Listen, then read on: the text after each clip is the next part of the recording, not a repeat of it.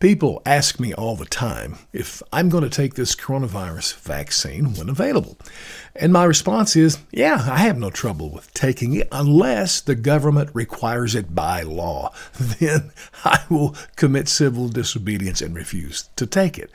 But I've had some of my friends to say to me, hey, if I can lose these crazy rules and having to wear the face mask, uh, I'll take the vaccination just for that reason. And I find that humorous because even the high priest, Dr. Fauci, has said, you're still going to have to wear the masks after the vaccination. I'm surprised at how many people are not hearing that or don't know that. Now, here's what Fauci says, as well as others in the the uh, holy scientific community.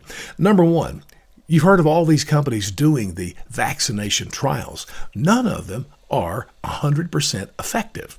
I think Pfizer may be the best at what is it, uh, 94%? Another one is like 70%. Bottom line, you're not going to know for sure that you have immunity just by taking the vaccine, at least not for some time.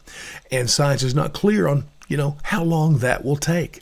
Secondly, science doesn't know, and part of the reason is this warp speed vaccination trial process that uh, the FDA has been you know putting these companies through uh, they haven't had time to really cover some bases for instance once you have a vaccination will you be able to still translate it to other people.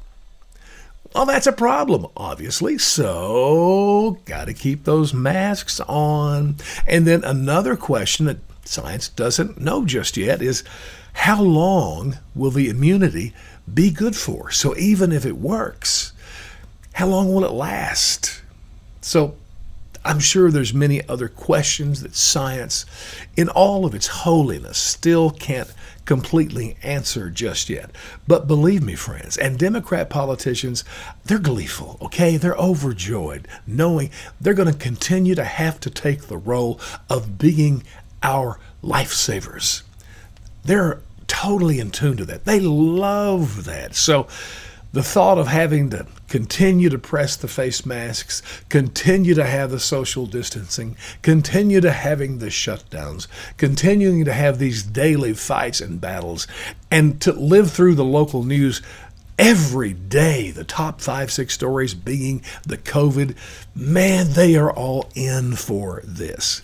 So, the sad news, the bottom line, yes, you're going to have to continue wearing face masks for who knows how long? Thank you, Dr. Fauci.